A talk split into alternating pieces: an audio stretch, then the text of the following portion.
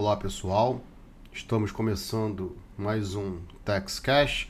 Eu sou o Júlio César Santiago e hoje eu quero tratar dessa notícia que circulou na mídia sobre o Pandora Papers. Esse fato envolve sonegações fiscais, planejamentos tributários abusivos, paraísos fiscais, lavagem de dinheiro e tantos outros temas que mereceriam horas de Tax Cash para refletir sobre o assunto. Eu vou falar hoje apenas de paraísos fiscais. Antes de começar, quero agradecer a minha amiga, a procuradora da Fazenda Nacional, Márcia Trigueiro, que me pediu para falar sobre o tema. Também agradecer a estudante de direito Nathalie Ramos, que também me pediu para falar sobre esse tema e, inclusive, me enviou reportagens sobre o caso. Se você que está me ouvindo quiser que eu aborde algum tema, é só me procurar nas redes sociais e me mandar uma mensagem. Então vamos começar. Pandora Papers, na verdade, é o nome de uma investigação em que um grupo de jornalistas de diversos países analisou 50 anos de documentos vazados de 14 escritórios de advocacias referentes a paraísos fiscais. Nesses documentos, os jornalistas descobriram que políticos, artistas, atletas, ou seja, ricos e poderosos mantinham dinheiro escondido em paraísos fiscais. Esse caso do Pandora Papers não é novidade.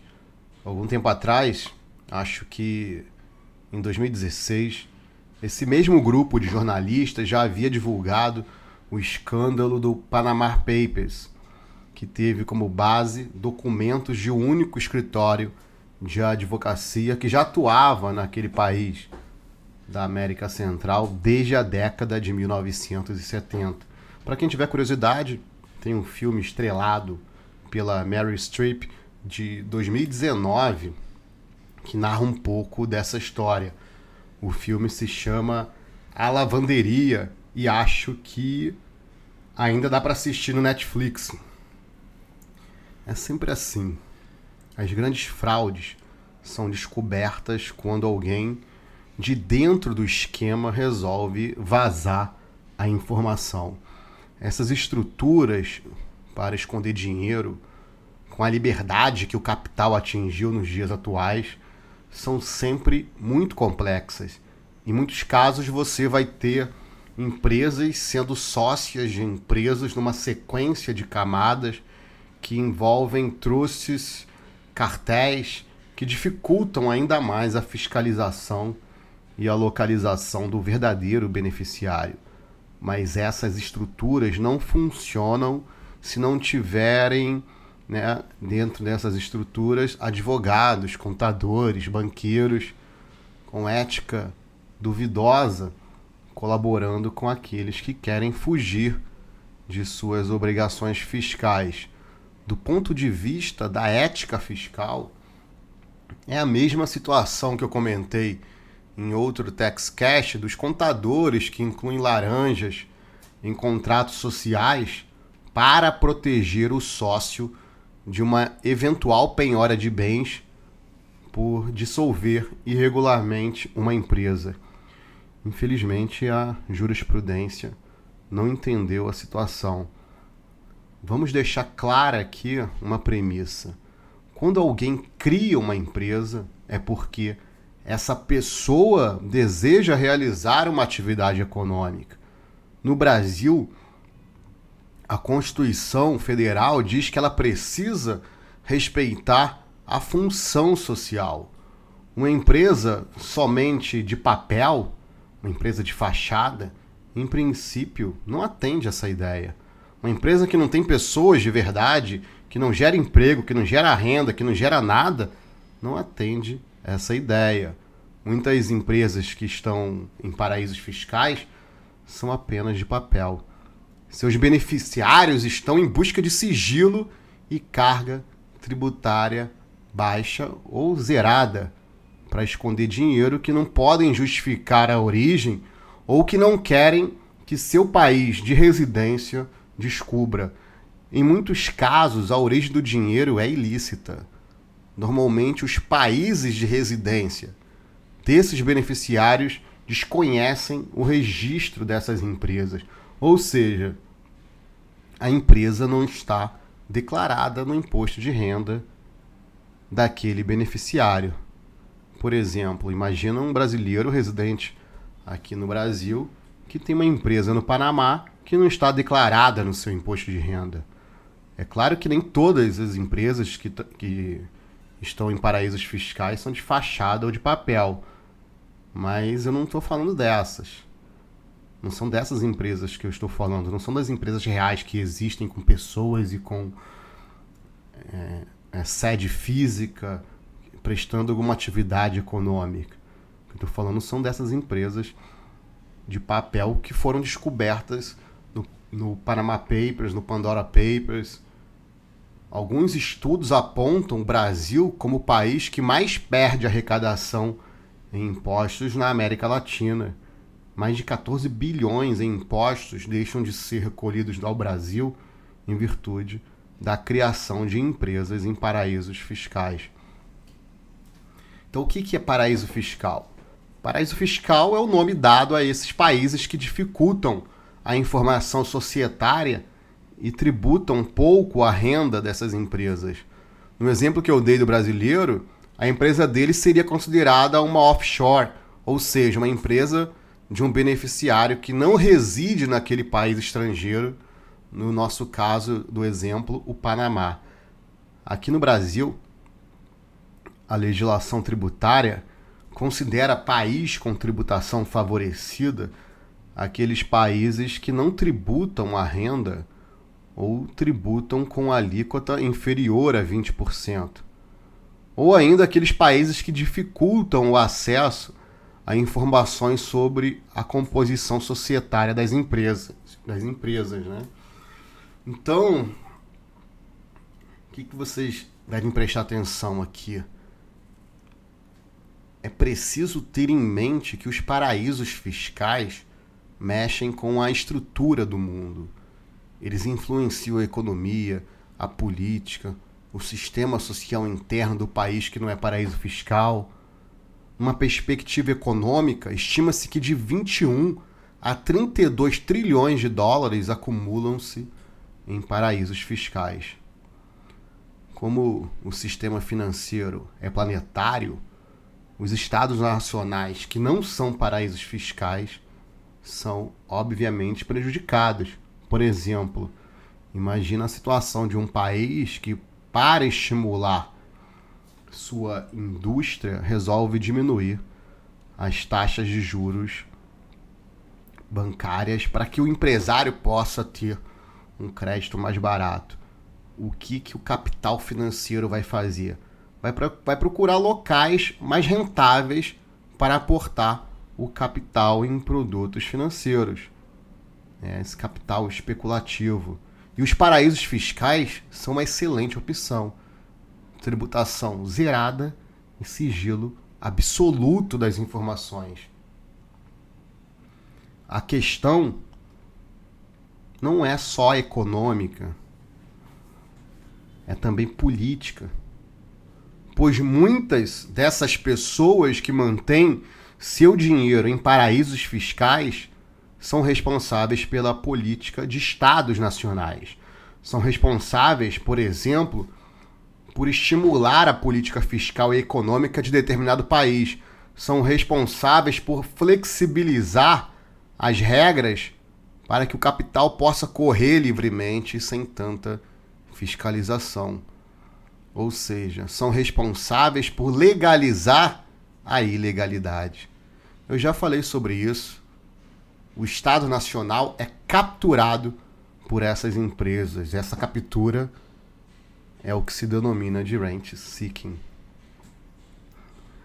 Os paraísos fiscais, então, geram um problema econômico e geram um problema político, mas eles geram também um problema social.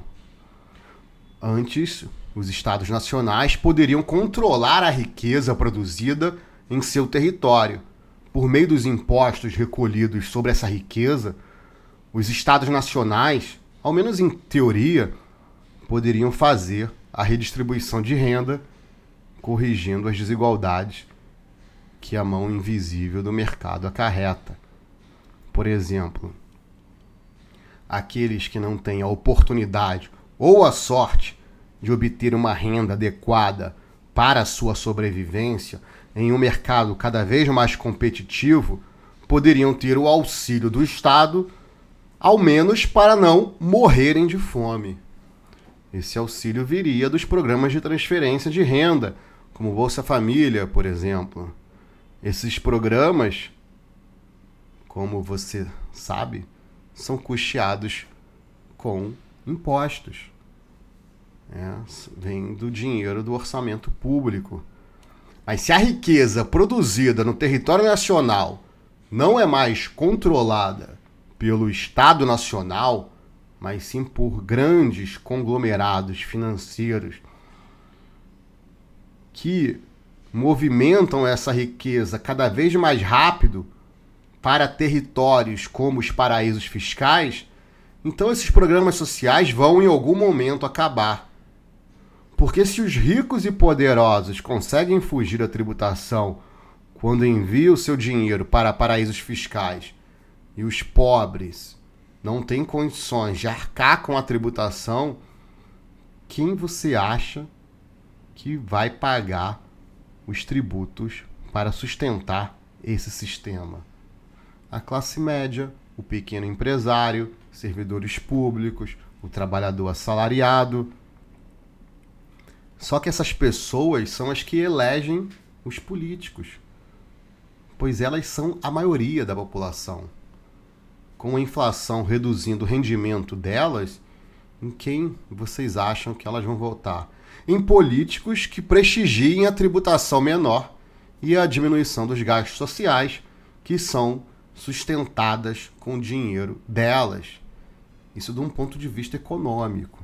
É claro que a gente pode pensar aí de um ponto de vista social e desejar que também houvesse uma consciência social de que é preciso fiscalizar esse fluxo do dinheiro. Mas isso é muito mais difícil num país em que a educação não é tão ampla assim.